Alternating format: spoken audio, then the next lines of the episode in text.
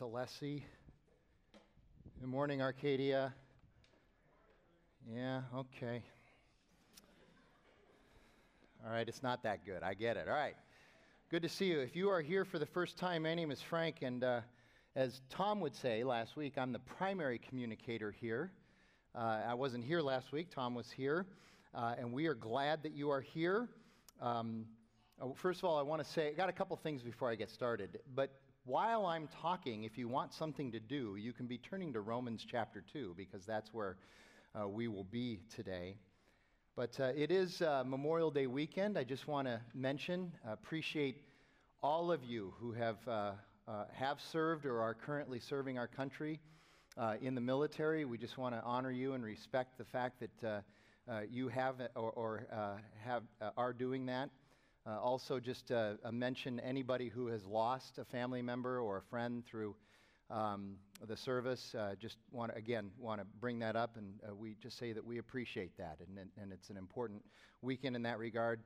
Um, my father, who is 92 years old, served for three years during World War II in the Pacific Theater uh, on the destroyer Farragut. And um, interesting, I, I didn't even know this existed, but uh, last week, he was asked to participate in something called the Honor Flight, where they take, uh, uh, this, this year, they, from Phoenix, they took uh, uh, 20 World War II veterans to Washington, D.C. this whole past week to uh, honor them and to let them hang out in Washington, D.C. My older brother went with him to kind of take care of him. You can't go.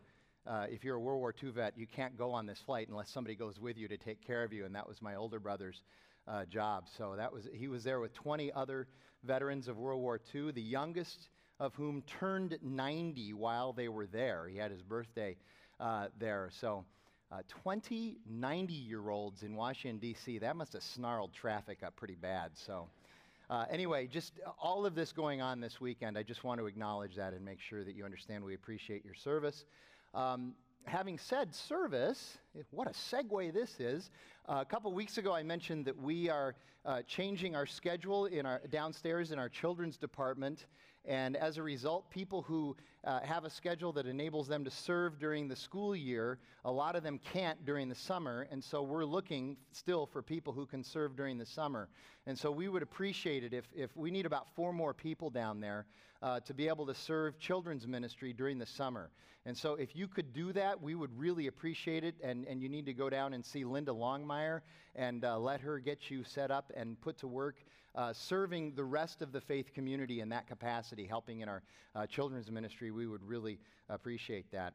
Uh, last thing I want to mention, and that leads us perfectly into what we're going to talk about today, is I was gone last week. I was up in uh, Wisconsin on a, on a little study break, and uh, we were so excited to be able to bring in Tom Schrader to speak last week. Tom is the founding pastor of the Gilbert Redemption uh, congregation. So it's our largest congregation. It's also our oldest congregation. And, and uh, Tom has had a tremendous impact on my life and on Jackie, my wife's uh, life. Um, he's been a part of our lives for a long, long time. And, and it was just great to be able to have him come in. It had been two years since he had spoken at Arcadia. And so uh, he really appreciated the, uh, the opportunity to come in and speak. And I'm glad that you guys responded so well. I landed Sunday afternoon at the airport and turned on my phone, and I mean literally, it was just blown up with text messages from people saying that Tom was really good and you are all really uh, blessed by him. If you weren't here, I would uh, encourage you to get the podcast and, and listen to that.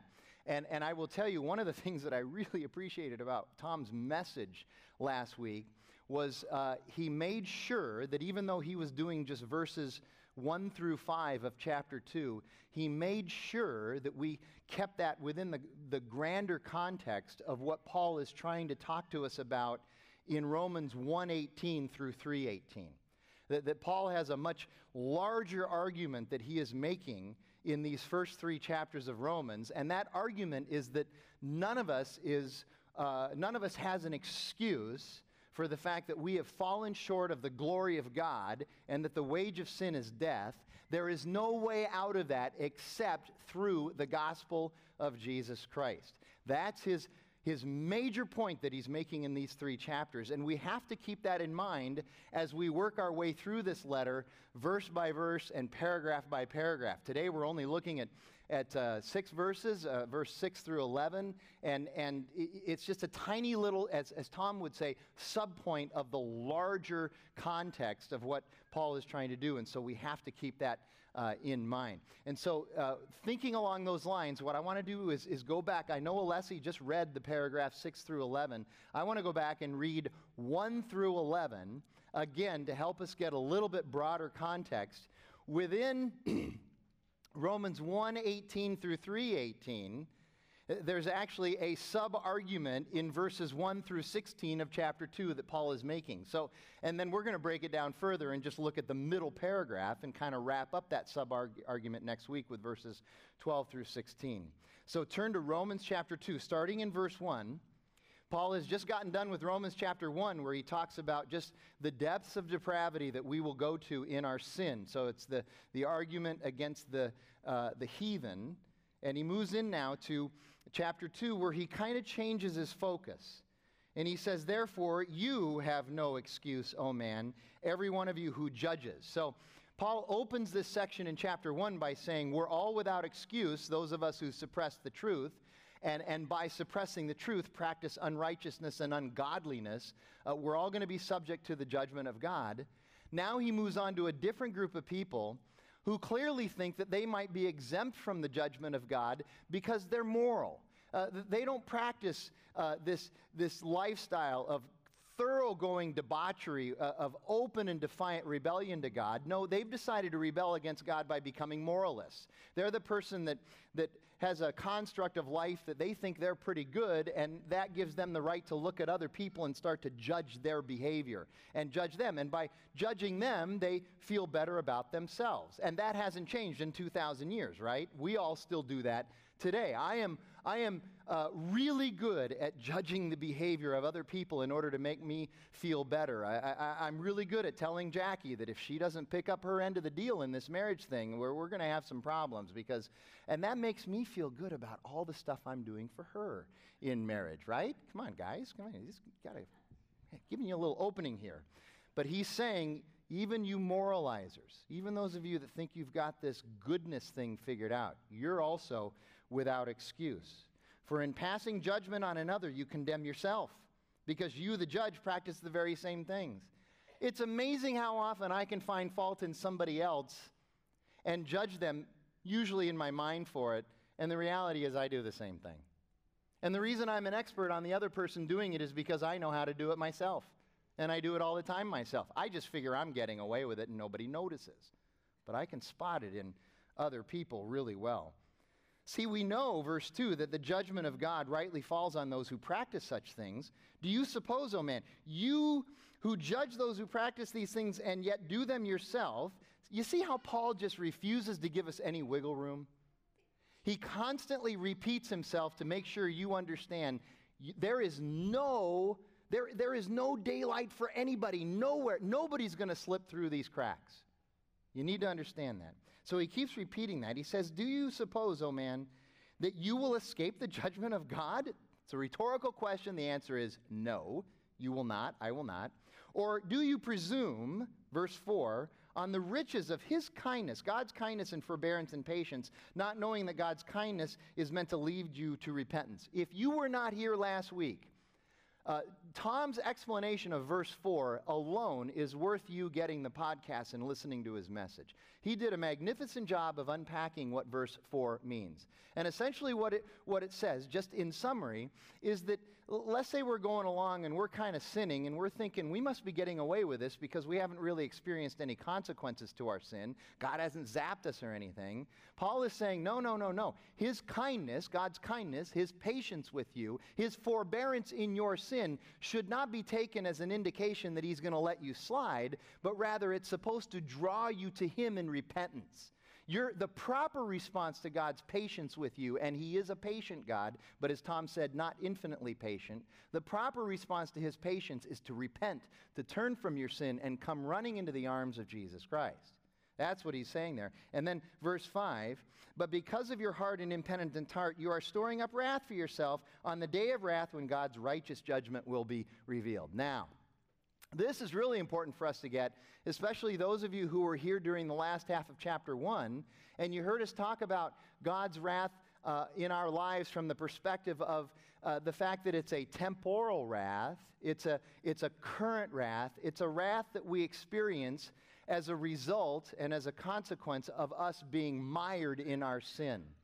Uh, we sin, and we do it because uh, we think it brings us and it does. It brings us pleasure, it brings us power, it brings us some sense of control. Whatever it is we sin, the problem with sin, though, is that the upside of sin only lasts for a season. And eventually we will begin to suffer the consequences, uh, the, the, the depression of being under the rule of sin in our lives. And that is one way that God's wrath is revealed to us. It's a temporal, current wrath that's being revealed.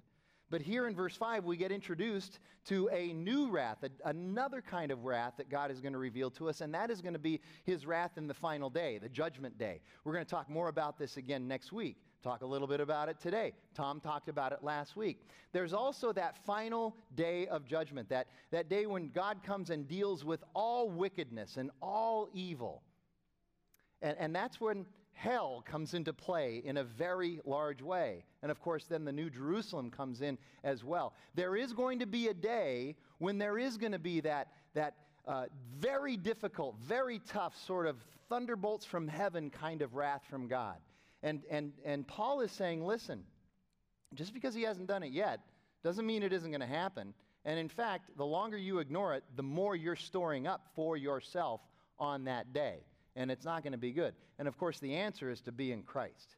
The answer is the gospel. That's why Paul says in Romans chapter 1 verse 16, I'm not ashamed of the gospel, and that's why he talks about it also in Romans chapter 3 verses 23 through 25, that the wage of sin is death, but but we have eternal life through the propitiation of sins of Christ on the cross. And then we move into our paragraph today. He will render, God will render to each one according to his works. To those who by patience and well doing uh, seek for glory and honor and immortality, he will give eternal life.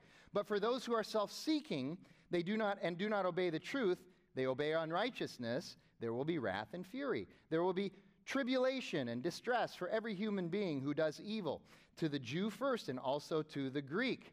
Uh, we need to remember that the Jews had the privileged position of God revealing the law to them, but that also means that with that privilege comes responsibility. They are the first to be saved, but they are also the first to suffer under the judgment as well. And that's why Paul keeps repeating this refrain through these first uh, three chapters. So he says to the Jew first and also to the Greek. Verse 10 But glory and honor and peace for everyone who does good, to the Jew first and also to the Greek. For God shows no partiality. And that's sort of the, uh, that's the punchline to this paragraph, which we will uh, eventually uh, get to. Uh, and one of the things that we need to remember about this wrath that Paul is talking about here is ultimately that wrath was also poured out on Jesus at the cross. So let me just stop here and make sure that those of you who know Jesus, those of you who are in Christ, you understand that the wrath that was deserved for you, that was reserved for you, that was going to be sent your way, has already been poured out on Jesus on the cross, and that is cause for celebration for us. One way or another, wrath will be poured out on sin. It's either on Christ at the cross which, if you're in Christ, you get that substitution from Him, or it will be poured out on you if you die apart from Jesus Christ. So that's the gospel. That is the essence of the gospel. And if you're not in Christ, that would be a very good reason to look closely at the life, death, and resurrection of Jesus. So now, one of the things that Tom brought up last week is, is uh, it, there's an interesting scholarly debate about exactly who it is that Paul is addressing in chapter 2. There's some confusion there, and, and I understand that. We know for certain, Mounce, Robert Mounce, one of the scholars tells us, we know for certain that starting in verse 17 of chapter 2 through the end of chapter 2, for sure he's dealing with the Jews. But the question comes in what about verses 1 through 16? Is he dealing with all people who practiced uh, this pious uh, sort of self righteous judgment of others? Or is he only talking to the Jews there who believe that by uh, their special position with God, they're going to be able to avoid the judgment of God? And I think it's an interesting academic question. And Tom dealt with that a little bit last week, and, and I agree with his answer. Whatever the academic question is, the application is really for all of us. All of us belong in chapter 1, the idea that we suppress the truth and by that practice unrighteousness and ungodliness at some time in our lives. All of us belong in that. All of us also belong in this category of chapter 2 of being the moralizer who is practicing our own judgment against other people. Whether you're Jew or Greek, whether you're a Christian or a non Christian, it doesn't matter. We all practice this moralistic judgment of others. And of course, here is the irony. Here's the irony. The irony is that usually when we judge others, we will judge them according to our own standards of goodness but we rarely judge ourselves according to the perfect standards of God's goodness and holiness. And that's the irony, and that's one of the things that Paul is trying to point out here. And I know some people say, well, wait a minute, though. What's wrong with morality? Why is Paul so bent about morality? And for that matter, why are you, Frank, so bent on this morality? Isn't morality a good thing? Uh, wouldn't we want to live in a moral society where there isn't uh, chaos and all that? And I would say that's a good question. And I would prefer to live in a moral society than one with with chaos, but there are a couple of problems with morality, and this is what Paul is trying to point out here. Number one, morality does not save us in the eternal sense. We cannot be reconciled to God. Uh, uh morality does not reconcile us to God. Morality is not a solution for our separation from God. And so, eternally, mor- morality doesn't do us any good. It just sort of cleans us up a little bit while we're here. That's it. And then the second problem with morality is the fact that those who think they are moral and then project that on others, those people tend to be filled with the absolute first and worst sin, which is pride. If you're somebody who is a moralizer and you're looking around and pointing at everybody else and never yourself, you're just filled with pride, and you are also filled with a false sense of superiority and self security. And there's nothing in Scripture that says that you should feel secure about yourself, that, there's anything in you that's going to be able to make you uh, good enough and save you. That's the problem. And Paul wants to expose that so that we will go rushing to uh, Christ. So the answer to our spiritual problems is not uh, moralism. The answer to our spiritual problems in chapter 1 is not hedonism. The answer to our spiritual problems later on in chapter 2 is not going to be religion. Even religion doesn't help us. And the answer to our spiritual problems is not knowing or having the law. We're going to get to that later in chapter 2 and into chapter 3 as well. There's only one answer. The answer is Jesus Christ, Christ alone. For I am not ashamed of the gospel, for it is the power of God unto salvation to anyone who believes, to the Jew first and also to the Greek. And then he ends this section in chapter 3 by writing this, starting in, in uh, verse 23. He says, For all have sinned and fall short of the glory of God. That's the bad news. But all are justified by his grace as a gift through the redemption that is in Christ Jesus, whom God put forward as a propitiation by his blood. The only answer is Christ. Christ crucified, Christ resurrected. The gospel. It's the only thing. One other thing. Uh, uh, Romans chapter 2 is also written in response to the person who says about Romans chapter 1, well, Romans chapter 1 was really rugged, and it was rugged, right? But the, there, there are people who will say, Romans chapter 1 is really rugged, but, but Paul's not talking to me when he's doing that Romans chapter 1 thing. No, that's not true. He's talking to us, and he's talking to all of us as a result. We don't like that Romans chapter 1 thing, and we're very quick. You know, he listed 21 sins in verses 29 through 31. I only practice 18 of them, so he wasn't talking to me. That's, that's, that's how far we will go to try to excuse ourselves. No, he's talking to all of us. Paul's purpose for chapter 2, verses 1 through 16, is to make sure that everyone understands that you're no different than anyone else.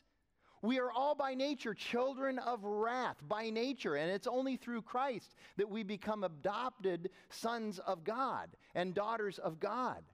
Uh, apart from Christ, all of us will suffer the ultimate and final judgment of God. Apart from Christ, we are all in the, same theological boat. We are all without excuse. We are all condemned not only by our sin, but we're also condemned by our judgment of others. Paul is saying that. You're condemned when you judge others. Okay?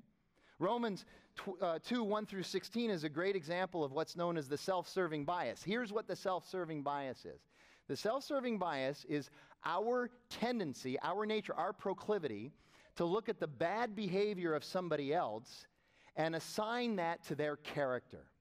We see somebody else gauge, engaged in sin, and we'll say, well, that makes sense because they're a bad person. They're an immoral person. They're dishonest. They, they don't have any integrity.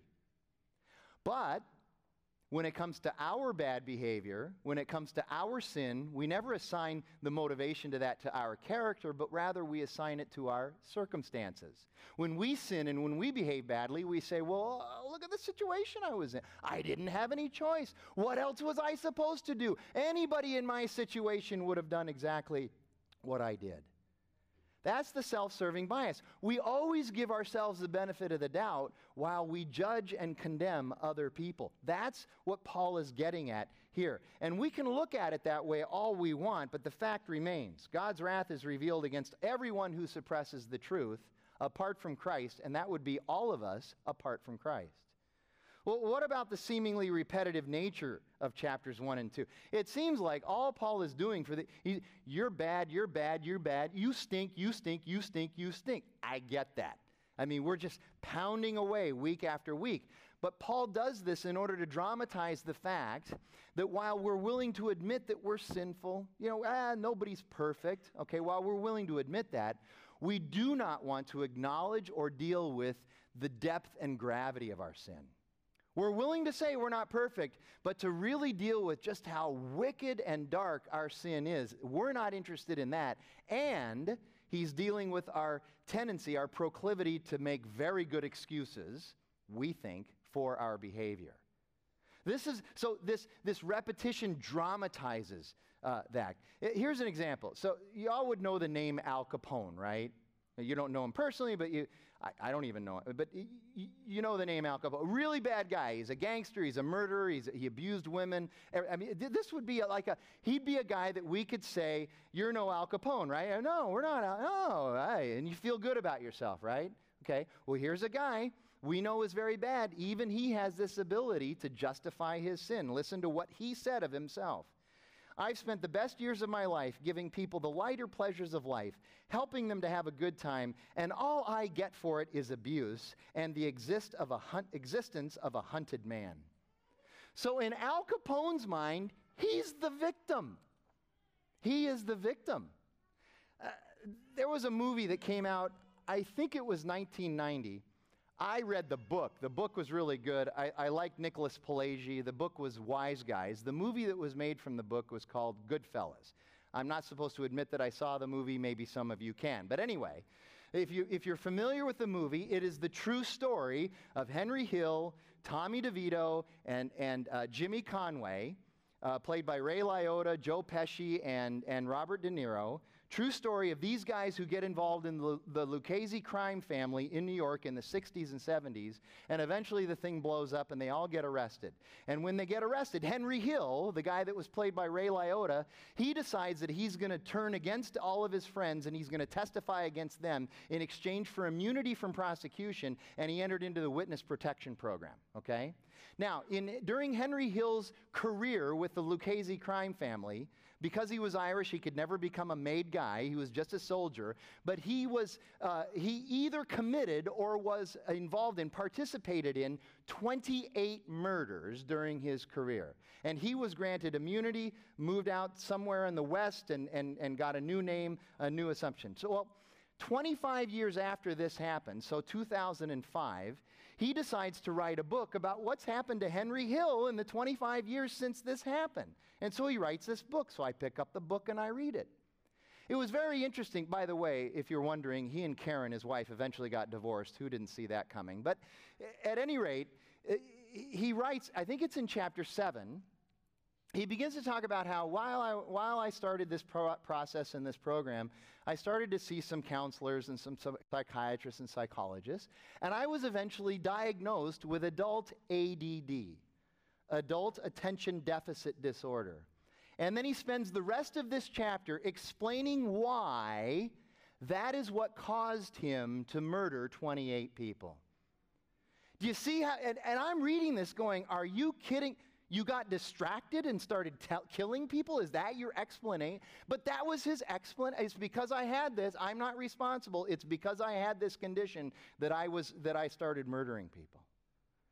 Do you see our proclivity for excusing ourselves, for not appreciating the depth of our depravity and our sin? This is what Paul is trying to do here. Luther said it well. Paul's point in this section is to magnify our sin, not because, Paul, because sin isn't really that bad and Paul wants to make, uh, make uh, exaggerate it and make a bad case for it, but because we don't realize or appreciate how bad our sin is. That's what he's trying to do here. So, a little bit more close, close uh, look at 6 through 11. The way this paragraph starts, Paul says, God will render to each one according to his works. And it sounds like Paul is suddenly beginning to teach a works based salvation here when he says that. But again, we have to remember the greater context. That's not what he's doing here. The key to understanding verse 6 is laid out in verses 7 through 10. It's the principle of sowing and reaping, which Paul talks about also in Galatians 6. And the key here is what is empowering us to sow and reap? What is it that causes us to sow and reap? You look again at verse 7, he says, For those who by patience and well doing seek for glory and honor and immortality, those words that Paul is using there are gospel words. Uh, that, word, that word that we translate for uh, patience and well doing that, that means steadfastness, perseverance, and endurance that can only be powered by the gospel of Christ in you, by the resurrected Christ, by the Holy Spirit in you. Paul makes the same argument in Galatians chapter 6, as I said, verses 7 through 9, where he says, Do not deceive yourself. God is not mocked. You will reap what you sow, you will gain back what you invest in. Okay? And then he says it this way He says, Those who sow to the flesh, those who sow according to their fleshly, earthly desires, will reap from the flesh corruption. That word corruption literally means destruction. You will perish. But those who sow to the Spirit, from the Spirit will reap eternal life. Well, that's exactly the argument. That principle is the same principle that Paul is giving us here in this paragraph, 6 through 11. It's the idea of sowing and reaping. You can see a little bit of it playing out also in James chapter 1, verses 2 through 4, where James says, Consider it all joy, beloved, when you encounter trials of various kinds, because you know that the testing of your faith will produce perseverance, endurance, patience the testing of your faith. The only reason you can do this is because you're in Christ, because you're being powered by the gospel. This is what Paul is trying to get at. It's not a works based salvation, it's what are you being empowered by? Are you being powered by yourself or by the resurrected Christ in you? And so he says this one path here is powered by Christ, but then the other path, the one described in verses 8 and 9, let me reread verses 8 and 9. This is the other path that people take.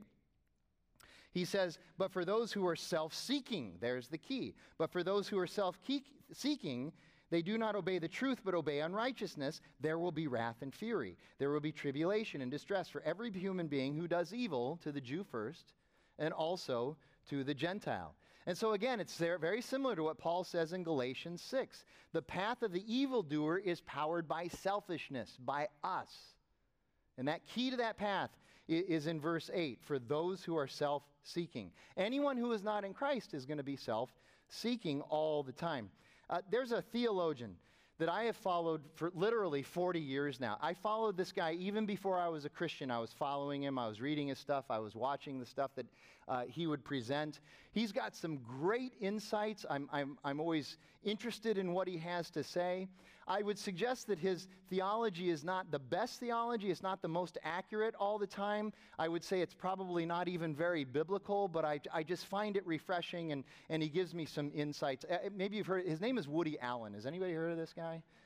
Okay, so I, here's, here's what Woody Allen said back in the 70s. Okay, he said there are two kinds of people in the world the horrible and the miserable. And he says, hey, here's the horrible. The, the horrible people are those who have befallen some massive tragedy in their life. They've lost a limb, they, they, they're blind or they're deaf, or just something awful has, they have terminal cancer, whatever it is. I don't know how they get through life. They're an inspiration to me. They're, they're just amazing. And then everybody else is miserable. And you should be thankful that you're miserable. That's what he says.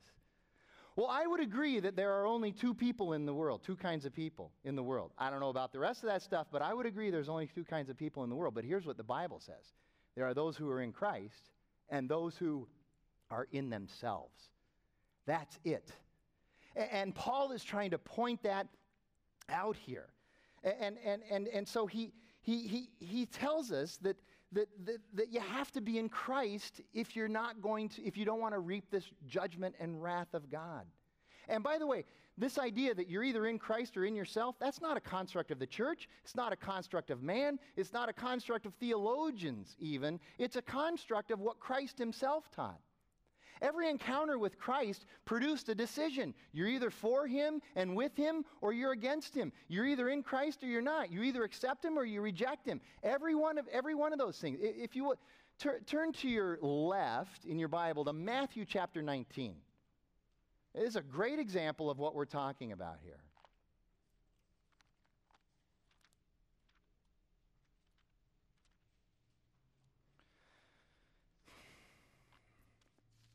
Matthew chapter 19, pretty familiar story if you've been around. Chapter 19, starting at verse 16. I'm a little tired. I'm going to sit for a second. And behold, a man came to Jesus saying, Teacher, what good deed must I do to have eternal life? And he's saying, How can I be saved? How can I be delivered? How can I be re- reconciled to God? And Jesus said to him, Why do you ask me about what is good? There is only one who's good. So he clarifies that right out of the gate. He says, Only God is good. Okay? So and then he says, If you would enter life, if you would enter the kingdom of God, keep the commandments.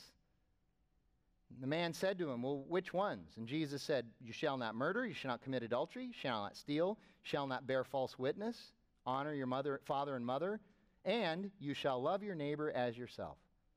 The young man said to him, All of these I have kept. What do I still lack? And Jesus said, If you would be perfect, go and sell what you possess and give it to the poor, and you will have, a treasure, have treasure in heaven, and come follow me. When the young man heard this, he went away sorrowful, for he had great possessions. Now, one of the things you have to understand here is Jesus is not preaching or teaching salvation by keeping the law, salvation by keeping the commandments. Instead, what he's teaching here is he's demonstrating to this young man no matter how good you think you are, you can't be good enough for God. You can't keep all the commandments. And he did that by pointing out that last thing. All right, you've kept all these other commandments, but you've broken the first one. You have other gods in your life besides God. And those gods would be your wealth and your money and your success and your fortune. So Jesus is merely pointing out to him you can't be saved by keeping the commandments. You need to know me. And then look what he says to his disciples, verses 23 through 26. He said to his disciples, Truly I say to you, only with difficulty will a rich person enter the kingdom of heaven. Again, I tell you, it's easier for a camel to go through the eye of a needle than for a rich person to enter the kingdom of God. And when the disciples heard this, there was a great sucking sound because they couldn't believe what Jesus just said. Because in their context, to look around at people with wealth and success, they assumed that they were blessed by God, which meant they were getting automatic entrance into the kingdom of God. And Jesus is blowing that paradigm up now. He's saying, No, no, no, no. That doesn't get you into heaven. Only knowing me, the Messiah, gets you into the kingdom of God. And, so the disciples looked at each other and, and were stunned, and they said, Well, then who can be saved? If they're not saved, who can be saved? And Jesus gives them the punchline. He looked at them and he said, With man this is impossible, but with God all things are possible. Bless you. You have to understand that what Paul is trying to get at is that you have to be in Christ.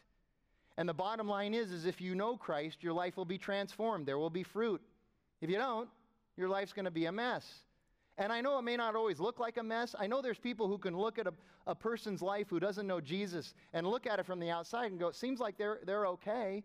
The truth is, we only get a snapshot. We can't see everything that's really going on. The truth is, they're whitewashed tombs, just like we are on Sunday mornings most of the time, okay? The truth is, we don't know what's going on internally with them. We rarely get the full picture, but God does have the full picture.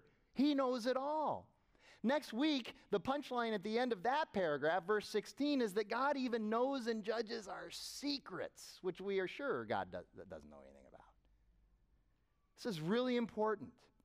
God has the full picture, and we will sow what we, uh, we will reap what we sow. And then Paul uses this principle to set up his punchline uh, for this paragraph, verse 11. God will not show partiality.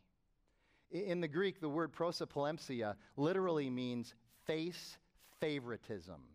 Face favoritism. And, he, and here's essentially what it means. Uh, you and I know that generally speaking, when somebody is not present with us, we have the tendency to have the ability to speak more negatively of somebody who's not present with us. We'll say things about that person that we would never say to their face, right? right? There's some people won't even look me in the eyes right now. This is amazing. Okay? It's, it's very similar to, to something uh, in the last 15 years that's been developed because of all the, the digital communication advances that we've made. It's called the disinhibition effect. It's the fact that you and I fully admit that we will say things uh, to people through digital communication, digitally mediated communication, through texting, Facebook, emailing, Twitter, blogging, that we would never say to a person if we were physically face to face with them. That mediation lowers our inhibitions. The fact that they're not present with us lowers our inhibitions to say the things that we would never be able to say to them in person. Here's the problem. We then take that principle, we know that about ourselves, but we then take that and we project it onto God. And we think and rationalize in our minds. This is what Paul is saying. We think and rationalize in our minds. When we're face to face with God, when He looks into my face, when I am present with Him, He's going to look at me and He's going to wilt. He's a tough guy when He's talking through Paul. He's a tough guy sending Jesus down to save me from my sins. But when He looks at me, He's going to he's going to go, oh, okay. You have, I talk tough about you, but you have a pass. And Paul's saying, no. He doesn't show any face favoritism. He doesn't show any favoritism based on who you are, based on what you've done, based on your history, based on your family, based on what kind of car you drive, based on the fact that you've done any good deeds. He doesn't show any favoritism according to that. He's going to judge us all exactly the same. And he judges us all, and he judges perfectly, and he judges correctly, and he judges fully. You don't get a pass for any reason. And, and the bottom line is the issue is this you either know Jesus or you don't.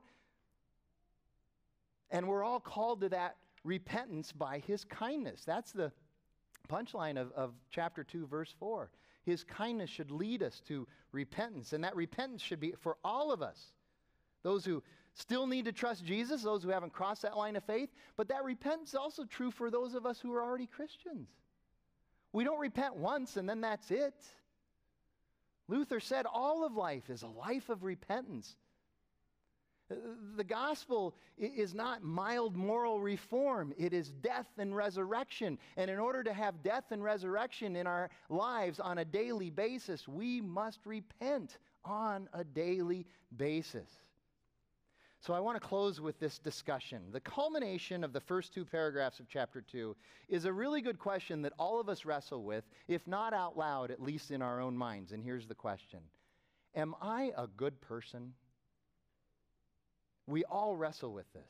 And we all desire to be good. I desire to be good, and I de- desire that other people think of me as being good. I desire that people would look at me and go, that Frank, he is really altruistic. He's got such a servant's heart.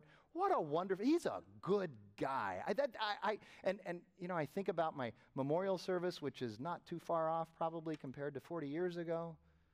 And I want that to be a place where goodness is exalted and the world is going to be a worse place because I'm not here. And if you're honest with yourselves, you all think the same thing. Not about me, but about yourselves. Okay? We want people to be weeping in the aisles that the goodness of you is gone. Okay? We want to be, am I a good person? Do people think of me as good? And we'll do anything to achieve that status. The problem is, is that we hate the biblical answer to that question? And the answer is no. You're not a good person.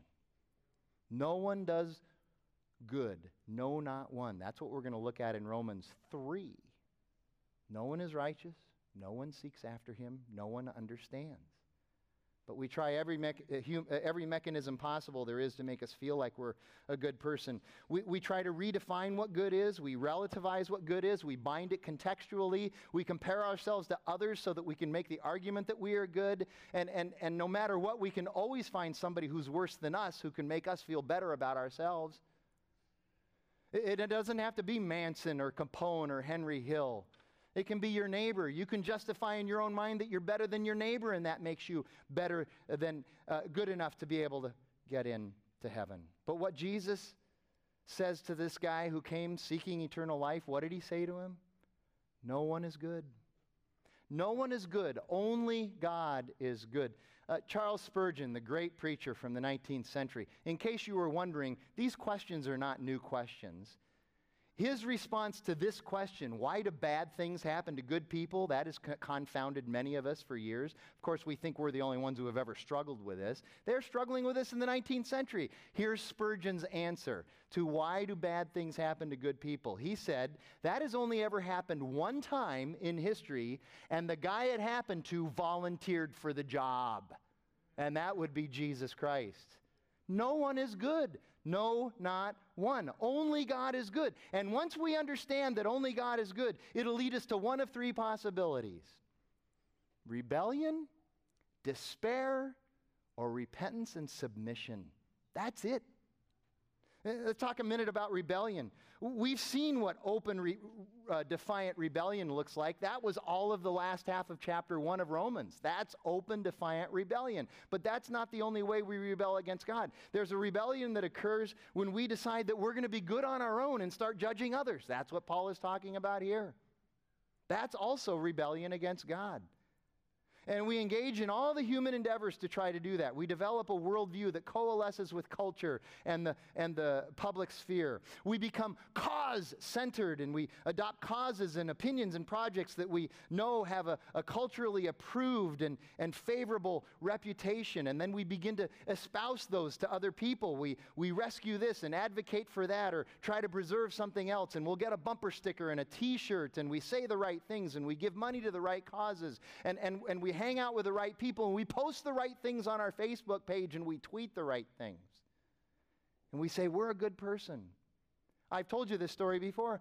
Uh, that, that in my old neighborhood, that one Tuesday morning, I made the awful, horrible, uh, unforgivable sin of taking an empty Gatorade bottle and putting it in the green trash can instead of the blue recycle can. And the lady comes flying across the street from her front yard, screaming and yelling at me about how I am killing the earth, okay?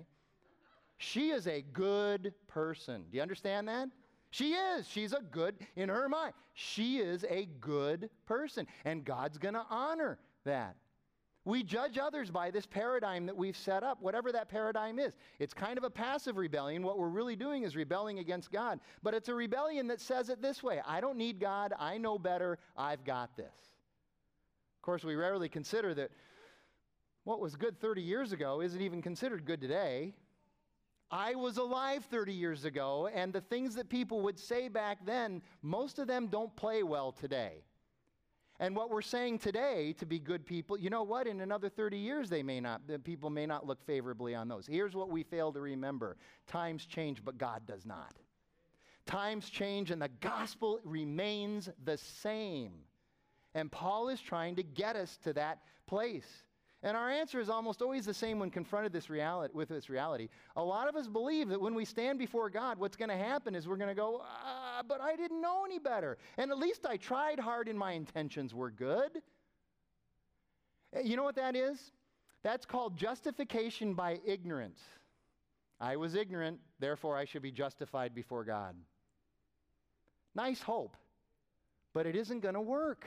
It is, he's not going to sit there and go, oh, you meant well, you tried hard, you're just, he's not. He's saying, no, no, no. I've made it clear to you. Look around you. God is real, and you need to understand this. And there is no excuse, there is no exception. Paul's point is he can judge us, and he will. We are without excuse. And so the answer is to repent and submit to the gospel. So the question isn't, are you a good person? Question is, will you give your life to Christ? That's the question you should ask yourself. What about despair? It's true, a lot of people look at the standard of God's goodness, but rather than seeing the hope of Jesus Christ on the cross and the empty tomb, we instead look at that standard of God and we say, There's no way I can live up to that, and then we go into despair. So some people respond by rebelling, other people respond by getting depressed and going into despair. And the re- here you go. This this this might surprise some of you. People who are in despair about the fact that they don't measure up to God's goodness without going to Christ, they're filled with the sin of pride. They're upset that they can't be good enough. And that goes again to our, our human condition of thinking, I got to save myself. I got to do this myself. Somehow I have to be the solution to my problem. And Paul is saying, You aren't the solution to your problem. Only Jesus is the solution to your problem. That is it.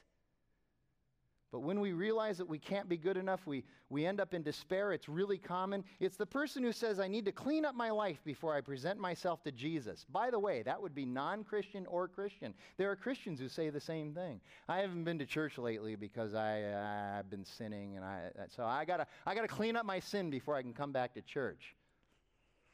Really? Look around the room. Are we perfect? Uh, just, all right, here you go, here you go. Look up here. That's all you need to do. Okay? A little, little tip you're never going to be good enough, you're never going to clean up your act enough. That's the point. You got to come to Christ. That's why the only, the only worthwhile response is the third one repent and submit your life to Jesus. Recognize that He is good and that in His Son we have righteousness, justification, redemption, and reconciliation. That's for everybody. That's true of everybody, believer and non believer. And here's what we really have to remember we are not what we do, we are what He has already done for us. And that's what Paul is trying to get across in these verses. And next week we'll look at that last paragraph in this first section of chapter 2, verses 12 through 16, and kind of tie a bow on that with that last verse that says he even knows your secrets and he's going to judge those as well. Let me pray, and Sean will come up and get us going into our time of response. God, thank you for the love and grace and mercy that you have for us through your Son, and that it is the only answer that we have to um, whether we're uh, practicing uh, just uncontrolled sin or whether we're practicing judgment, whatever it is, whether we're a moralist or a religion, a religious person. God, thank you for your Son and giving us your grace through him. We pray it in his name. Amen. Amen.